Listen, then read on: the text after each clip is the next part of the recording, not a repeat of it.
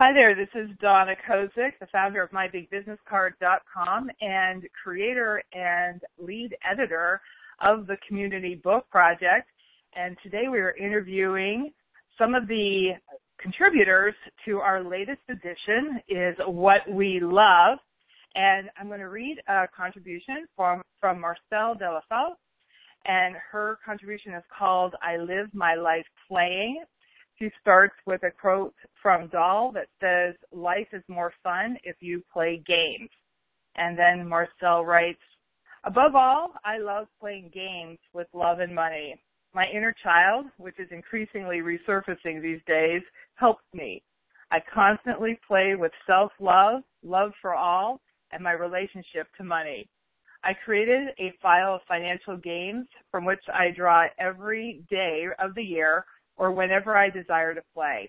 So my relationship with money is loving, joyous, and fun. And I love teaching these games because I see that even though I am a very serious leader, entrepreneur, and creator, and even though I have serious goals, when I play in my business, when I play with myself and with the image I have of myself, I get better results. The number of clients I intend to attract comes easily to me, or the amount of money desired gets manifested quickly. There's an interesting difference between being too serious and being too playful. I strive to create some harmony between these two states of being.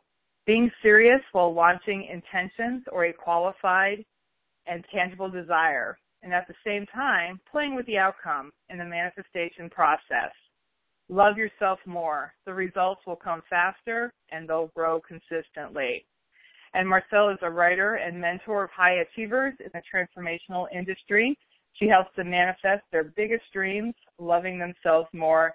And you can find out more at loveandmoneyalchemy.com. Again, that's loveandmoneyalchemy.com. So let's have a little chat with Marcelle here. Hi, Marcelle. Hi, Donna. So nice to have you as part of the Community Book Project and What We Love.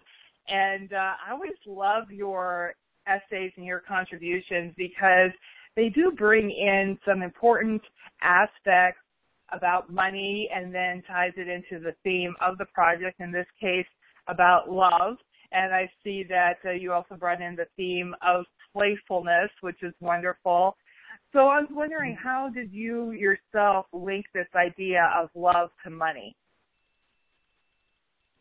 Well, I've noticed that a lot of people have a kind of hate relationship with money, and as I'm trying to really radiate more love each day through my writing and through my speaking and my being, I was wondering how could I help myself and people reconciliate their feeling of peace with money and love with money.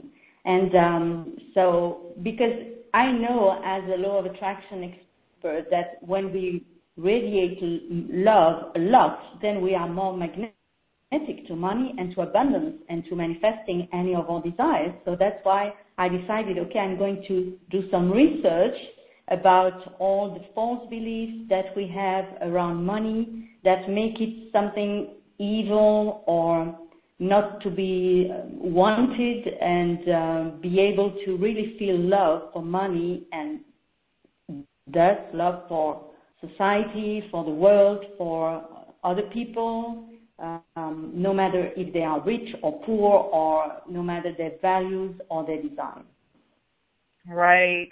And, yeah, you bring up so many good points there, too, about radiating love, and it will come to you. So radiating this idea of love for money can help attract it or bring it into your being.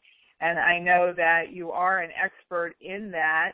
And also, you and I, we both recognize that sometimes people just have this kind of, like you said, a love-hate relationship with money, or they have some bad feelings about it, or even worse, I think, some negative feelings about people who have money. And they place themselves in victim mode. Do you ever find that to be the case? Yes. It's something that is really prevalent here in Europe, I don't know how it is in the United States, but here lots of people don't love money. They don't want to live in a society using money, and they don't really understand that hate they are feeling for money is repulsing money from them, and so they are complaining about not having enough abundance or not being able to live the lifestyle they want to have, but at the same time the vibration or frequency is really repulsing money and abundance. So that's how I decided, okay, this world needs more peace and more love, and if we want to be more loving, maybe money could be a good start for us to learn to really love ourselves more, to be more magnetic to abundance, and so learn to love our manifested desires, even if they are money desires, you know? Right, right. Yeah, it's good to, money is a type of energy, and just like we like to have good energy in our health and our relationships and our career, money can also just fall into one of those categories. It's interesting how it does bring up some weird energy in people, but I'm glad that you're out there trying to correct those mistaken beliefs about money. And then also tell us a little bit about this alchemy that exists between love and money, and where people can find out more about that. Well, the alchemy that I've noticed is really the fact that if we really think about it, money is a medium for expressing our love and appreciation for the products we buy or services we get, and the love for the people who offer these services. So, in fact, money is really a medium for love, and if we manage to just consider it in that perspective, then we won't feel so much hate for it anymore. We can just pay for our restaurant or pay for our shopping, knowing that when we handle the bill to the person, then we feel appreciation and love for that person or for the meal we are going to prepare, and so radiated love at that moment. And it will help us feel better when we pay and when we have expenses to do or bills to pay. So I think the alchemy is really important to notice and then to feel it into our bodies. That's how the change and the shift and transformation will start. Right. Yeah. And, you make a really interesting point, not only, the exchange of money for services or food in a restaurant, but sometimes I think, at least this is the way it is in the States, that how great it is that the credit that companies extend to us, the electric company. We get electricity and I get, natural gas, and they're not asking for money up front. They, I use what I want, and then they send me, an invoice or a bill for that. And I was like, oh, but, that is so awesome, the way that works. Yeah. And grateful for it. So that is wonderful. So, Marcelle, is your website the best place for people to connect with you? Yes, it's loveandmoneyalchemy.com. Yes, loveandmoneyalchemy.com, and you can find out a lot of great information there, and more information about Marcelle and what she does, helping people transform their ideas about money and even more attract it into their lives. Marcelle, thank you so much for joining me. Thank you, Donna. It was a pleasure. Very good. Excellent. That was Marcelle della Faille. So, very good. So just a couple of words about the Community Book Project. I love to get people published. That is my favorite thing to do in this world.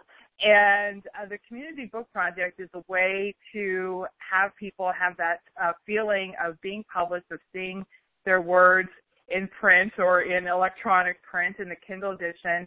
And also just be on Amazon as an author. You can set up an Author Central page, Amazon Author Central page, and set up a kind of a social media profile on Amazon when you are a published author. And I'd love for you to have your own book.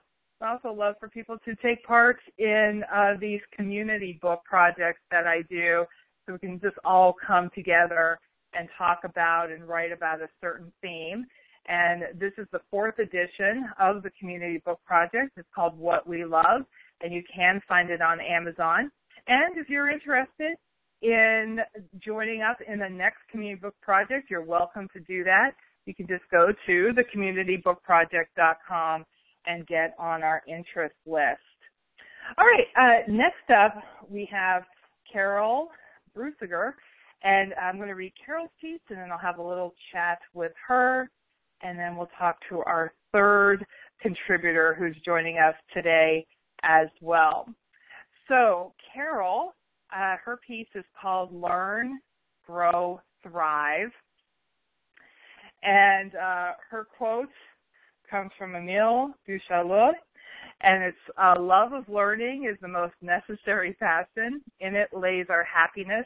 It's a sure remedy for what ails us, an unending source of pleasure. And then Carol writes, I love to learn. I love the excitement of being immersed in new realities, culturally, geographically, historically, across many boundaries. I love finding connections between divergent things and gaining new perspectives and clarity as the background of a situation emerges. I even love it when damaging history heretofore unknown is revealed. It increases my understanding and empathy with those directly and indirectly impacted. I gain new insights into current situations and issues. When someone shares personal history and stories, I feel trusted with precious content that enhances my understanding and draws me closer to them. When previous knowledge is augmented and often modified with in-person experiences, it touches me deeply. This can be especially powerful when I am surrounded mostly by those with different backgrounds and life knowledge. Whether I am seeing new human diversity, communities, terrain, geography, or the beauty of nature, every new experience motivates me to read and explore more. The circle widens. The more diverse my explorations are, the richer and more compassionate I become. And then Carol concludes by saying, I can't imagine life without continual learning. There will always be more to explore, ponder, and enjoy. It's true. Learning is an unending source of pleasure. So Carol focuses on transforming life after 50 into a time of exploration, joy, and contribution for herself and others. And you can find her at her website, CarolBrusegar.com. That's C-A-R-O-L, B as in boy, R-U-S-E-G-A-R. All right, Carol, welcome. Glad to have you here. Great to be here. Very nice piece, very thoughtful piece. It sounds like you really have a love of learning, huh? Oh, I do. I all the time. Yes. That's wonderful. And what are some of the other writings that you have been doing, and as you yourself have been learning, growing, and thriving? I'm just about to publish a quote book, which is talks about our age over 55 as being a time of discovery, joy, and fulfillment, and a section on reflecting on the past as a launch pad for the future, and then creating new visions and ideas, contributing to our others and our legacy, inviting change and transformation into our lives, and then embracing and practicing gratitude. So those are aspects of what I do, and it's going to come out in that quote book and then in future writings. Mm-hmm. And how have you yourself kind of absorbed and radiate some of the wisdom that you have gained and that you're sharing with your audience about transforming life after 50? Can you repeat that?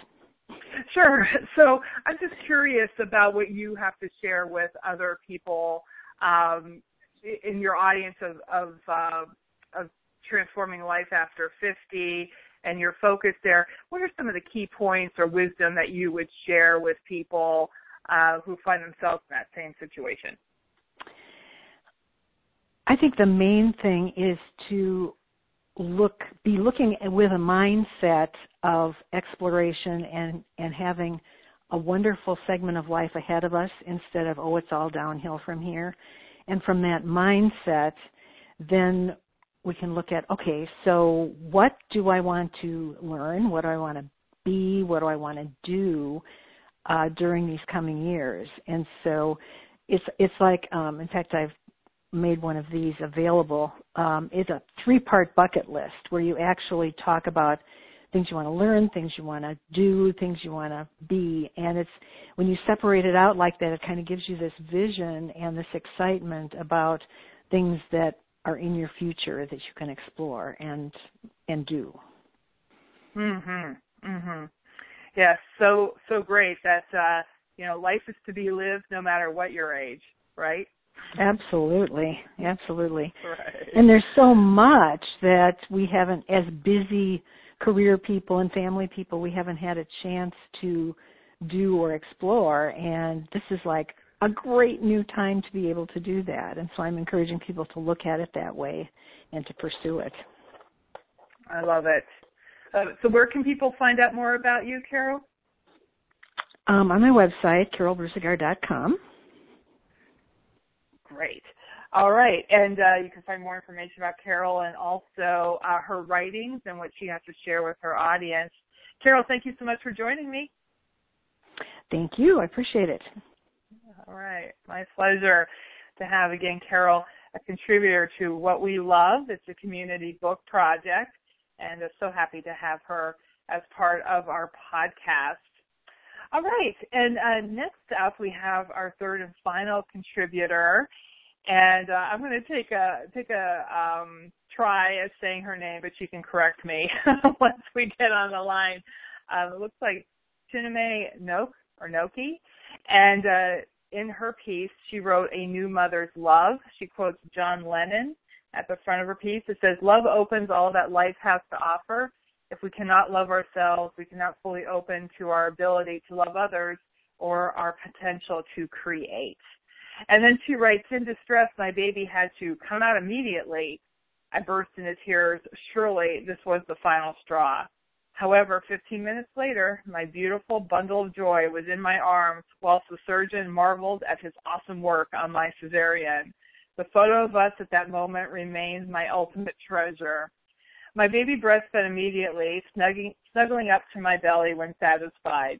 She pulled herself up so tightly there that I wondered whether she was trying to get back in. I gave birth to my only child relatively late in life and wondered whether every mother was as lucky as me. Do they share the same feelings of awe, wonderment, and deep, deep love and gratitude to the universe as I did from that day forth? I felt privileged that my beautiful creation had chosen me to be her birth mother." And then she ends with, "As she was taken away to clear her breathing, I felt a sense of loss so deep, so profound that I thought my heart was going to break. And she'd only been taken next door. A huge sense of relief swept over me as she was returned to her rightful place within my arms." And then our contributor is a mother, recovering corporate lawyer, success coach, and international literary award-winning author. You can find out about her Amazon #1 new release at preorder.specialhiddentalents.com, and more about our contributor, too, at specialhiddentalents.com. Ah, welcome. Glad to have you here. Hi, everyone. Hello. And I Googled how to pronounce your name. Google didn't even help me out. So please, could you say how you pronounce your first name for us? Yeah, just with 2 syllables. Chineme. Oh, okay. Chineme. Is that right? That's right. All right. Very good. Well, welcome, Chineme. Thank you. So glad for joining us. And what a heartfelt piece that you wrote here about giving birth to your love and to your baby. So that's wonderful. How old is your child now? She's now 20. Okay. Still somewhat always will be your baby, right? Absolutely. Absolutely. Yes. I mean, she has, she had a syndrome and learning disabilities. Well, good for you. And God bless you for that in your life that you're leading, and also what you're looking to do to help people uncover their special hidden talents. So I understand you have a book coming out? That's right, yes. It's actually on pre-order at the moment on Amazon, and it's called Special Hidden Talents, and it's all about our journey through the world of special educational needs. It's a world that I was totally unfamiliar with until I had my daughter, and I realized that she needed more than the norm. You know, she had additional needs that the system didn't really cater for, you know? Right. So it really set you on a path with the birth of your daughter, and as you tell in the story of the special hidden talents that were found in her, probably found in you, talents that you never even knew that you had, and now that you're sharing with the world. Very good. Absolutely. Could you share with me a couple of things that you discovered about yourself, over the last 20 years that you might not have done so without the birth of your daughter? I think, well, before, I had her relatively late in my life, in my late 30s. Prior to her birth, I was like a go-getter. I was a workaholic. I loved my job as a lawyer.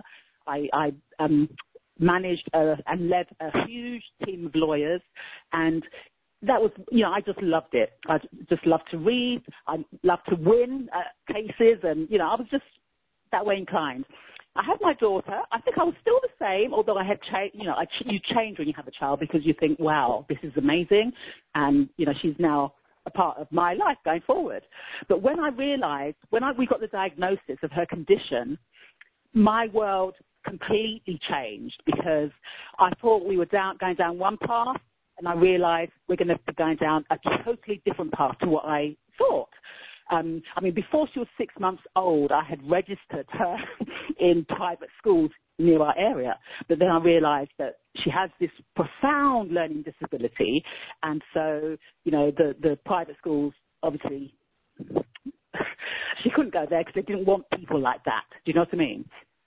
And she went into the school system, and everything went well. I mean, she's very sociable. She's a lovely, lovely child, as most of these kids are, But she has a great difficulty in learning, And so I got together with loads of other parents from across the world on a listserv.